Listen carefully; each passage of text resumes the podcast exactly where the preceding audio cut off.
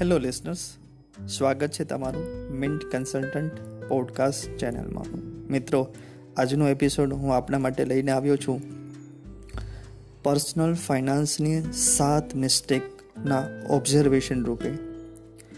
મિત્રો લોકડાઉનના આ સમય દરમિયાન રોકાણકારોની, રોકાણની પદ્ધતિને મેં ખાસ ઓબ્ઝર્વ કરી, મેં ધ્યાનથી સમજી. અને એના ભાગરૂપે મને અમુક ભૂલો, અમુક મિસ્ટેક્સ ધ્યાનમાં આવી છે. જે આપ લોકો ન દોરવો અને આ ભૂલથી કેમ તમે બચી શકો, એના માટે હું ખાસ આજનો એપિસોડ લઈને આવ્યો છું. તો સાંભળતા રહો આજનો એપિસોડ સૌથી પહેલી વસ્તુ એ મેં જાણવા મળી છે કે લોકો ઇમરજન્સી ફંડ નથી રાખતા. આપ સૌ જાણો છો કે આપના અમુક માસિક ખર્ચાઓ ફિક્સ છે, જે અનિવાર્યપણે તમારે કરવા પડે છે. Grocery bill medical school fees, petrol, rent, electricity, આપની કનેક્ટિવિટી આપણું એન્ટરટેનમેન્ટ, આ એવા બધા ખર્ચાઓ છે જે અનિવાર્યપણે આપણે કરવા જ પડે છે, કેમ કે એ રોજિંદા ખર્ચાઓ છે, જેને આપણે બંધ નથી કરી શકતા. તો આવા ખર્ચાઓને માંડી વાળવા માટે મિનિમમ તમારી પાસે છમાંથી આઠ મહિનાનું ફંડ હોવું જરૂરી છે. તો આ ફંડ તમે કેવી રીતે ઊભું કરી શકો? આઈધર તમે દર મહિને સર્ટેન અમાઉન્ટ કેશના રૂપે તમે ઘરે બચતમાં રાખી શકો. આઈધર તમે એ વસ્તુને લિક્વિડ ફંડમાં રાખી શકો છો ઓર શોર્ટ ટર્મ ફિક્સ ડિપોઝિટમાં બી રાખી શકો છો.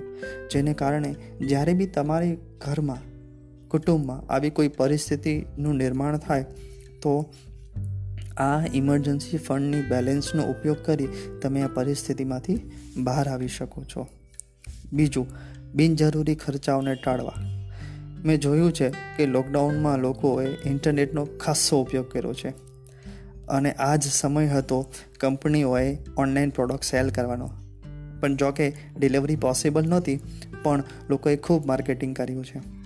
અને આવા સમયમાં આપણે બિનજરૂરી વસ્તુઓને ઘરમાં લઈ આવતા હોય છે. ઓનલાઈન શોપિંગ, મહા shopping day big billion day જેવા ડે સેલિબ્રેટ કરી કંપનીઓ પોતાનો નફો અને પોતાની વસ્તુ વહેંચી લેતા હોય છે. જ્યારે આપણે લોકો બિનજરૂરી વસ્તુઓને આપણે ઘરે લાવતા હોઈએ છીએ. હું એક તમને કિસ્સો શેર કરવા માગીશ. કોઈ વસ્તુને લેતી વખતે તમે એને બે દિવસનો સમય આપો. આજે તમારે વસ્તુ કોઈ લેવાનો વિચાર આવ્યો?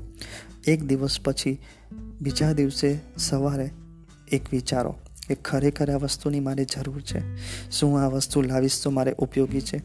તમે જોવા મળશે કે પચાસ ટકા કિસ્સાઓમાં તમને એવું લાગશે કે મેં ખોટો નિર્ણય લઈ દીધો હતો વસ્તુ લેવાનો. એ વસ્તુ બિનજરૂરી છે, મારે જરૂર પડશે નહીં. તો આવા વિચાર કરવાથી અથવા તો આવી ટેકનિક્સ અપનાવવાથી તમે બિનજરૂરી વસ્તુઓને ઘરે લાવતા બચશો અને તમારી મૂડીને ખર્ચ કરતા બચશો. આ બિનજરૂરી ખર્ચ છે. ત્રીજી ઓબ્ઝર્વેશન મેં એ જોયું છે કે ઓછું રિટર્ન આપતી કોઈ પ્રોડક્ટ હોય ને, તેમાંથી તરત નાણાં ખેંચી અને બીજી ઇન્વેસ્ટમેન્ટ કરી આપશો. મિત્રો, યાદ રાખજો ઇન્વેસ્ટમેન્ટ ટાઈમ અને વેલ્યુ એ બે ઉપર ચાલે છે. તમારે વેલ્યુ પણ આપવી પડશે, તમારે ટાઈમ પણ આપવો પડશે. હા, જે રિટર્નનું પર્સન્ટેજ છે રિટર્ન અમાઉન્ટ છે એમાં ડિફરન્સ હોઈ શકે છે. પણ તમે એને પૂરતો ટાઈમ આપો, તો જ એ રિટર્ન તમને પ્રોપર દેખાશે ઓર તો જ તમારું ફાઇનાન્શિયલ ગોલ મીટ થશે. તો આવી ભૂલો કરતાં તમે અટકો, તમારું ઇન્વેસ્ટમેન્ટને પ્રી મેચ્યોર ડિસકન્ટિન્યુ ના કરો, એને વચ્ચેથી ના તોડો, એને રેડમ ના કરાવો અને ઇન્વેસ્ટેડ રહો. એક વખત મેચ્યોર થયા પછી તમે તેને બીજી કોઈ પ્રોડક્ટમાં ઇન્વેસ્ટ કરી શકો છો. ફોર્થ મેં ઓબ્ઝર્વ કર્યું છે એસઆઈપી ઓર મંથલી જે તમારું ઇન્વેસ્ટમેન્ટ છે એને સ્ટોપ કરી દેવું. જનરલી એસઆઈપીનો નિયમ છે compounding right power of compounding આપણે મેથ્સમાં ભણ્યા છીએ અને આપણને ખ્યાલ બી છે. તો એસઆઈપીને આવા ટાઈમે સ્ટોપ કરી દેવાથી કે રોકાણને તમારા સ્ટોપ કરી દેવાથી માર્કેટ કરેક્શનનો, ડીપ કરેક્શનનો તમને લાભ મળશે નહીં.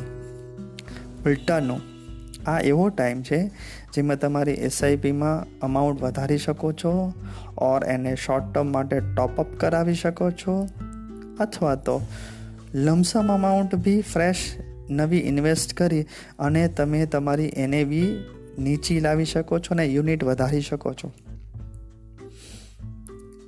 તો આવા સમય દરમિયાન કોઈ દિવસ પોતાની એસઆઈપી અટકાવવી નહીં, રોકાણને અટકાવવું નહીં.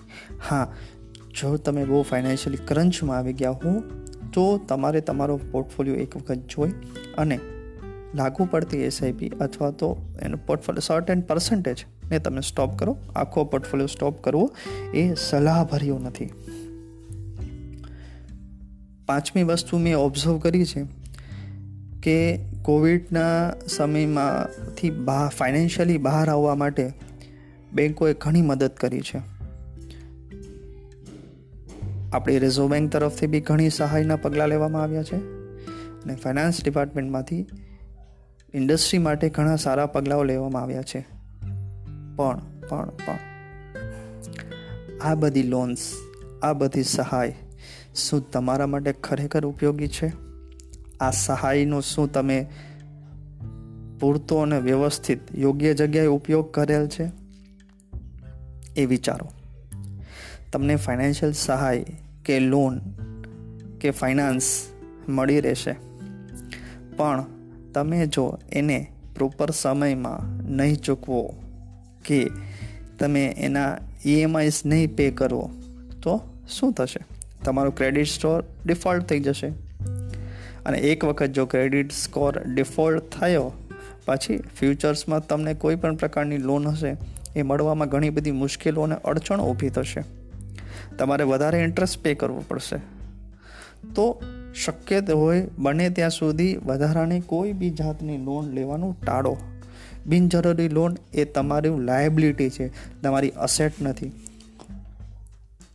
છઠ્ઠું મેં એક એવું ઓબ્ઝર્વેશન કર્યું છે કે લોકો પોતાનો પોર્ટફોલિયો ક્રિએટ તો કરી નાખે છે, પછી એને યોગ્ય સમયે મોનિટર અથવા તો રીબેલેન્સિંગ નથી કરતા. હવે આમાં કેવું હોય છે કે તમે એક્સ વાય ઝેડમાં ઇન્વેસ્ટમેન્ટ કર્યું, એની સામે તમારો ગોલ હતો, અને આ જો તમારો ગોલ અચીવ થઈ ગયો હોય તો સમય છે કે તમે એમાંથી તમારું ઇન્વેસ્ટમેન્ટ પાછું લઈ બીજી કોઈ વસ્તુમાં ઇન્વેસ્ટ કરો.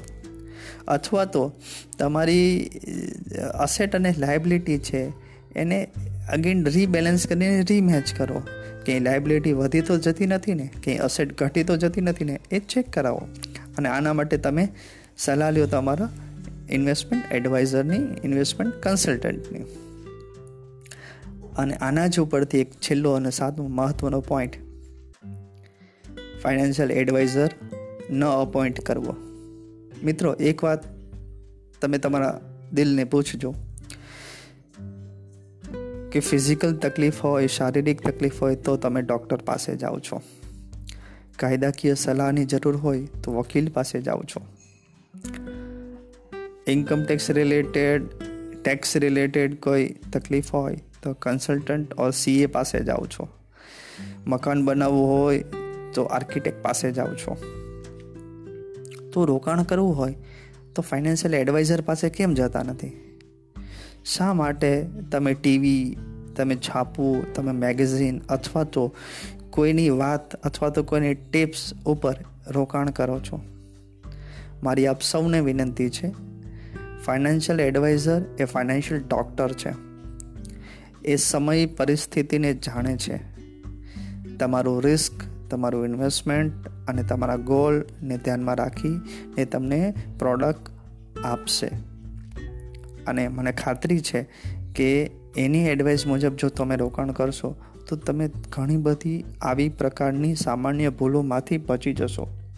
એમ કે ફાઇનાન્શિયલ ડૉક્ટરનું કામ છે પોતાના ક્લાયન્ટોને ટાઈમે સર્વિસ આપવી, એમનો પોર્ટફોલિયો રીબેલેન્સ કરી આપવો, એમને એડવાઇસ આપવી, એમને માર્કેટમાં થતી, ઉથલ પાછળથી ચેતવવા બચવા માટેની માહિતી આપવી. તો આઈ એમ શ્યોર કે આ સાત ઓબ્ઝર્વેશનની માહિતી આપને ખૂબ જ ઉપયોગી થઈ હશે, કામ લાગશે. અને આપ આ મુજબ રોકાણ કરી અને તમારો પોર્ટફોલિયો સુરક્ષિત કરશો. સો ફ્રેન્ડ્સ થેન્ક યુ અને પાછા આપણે જલ્દીથી મળીશું.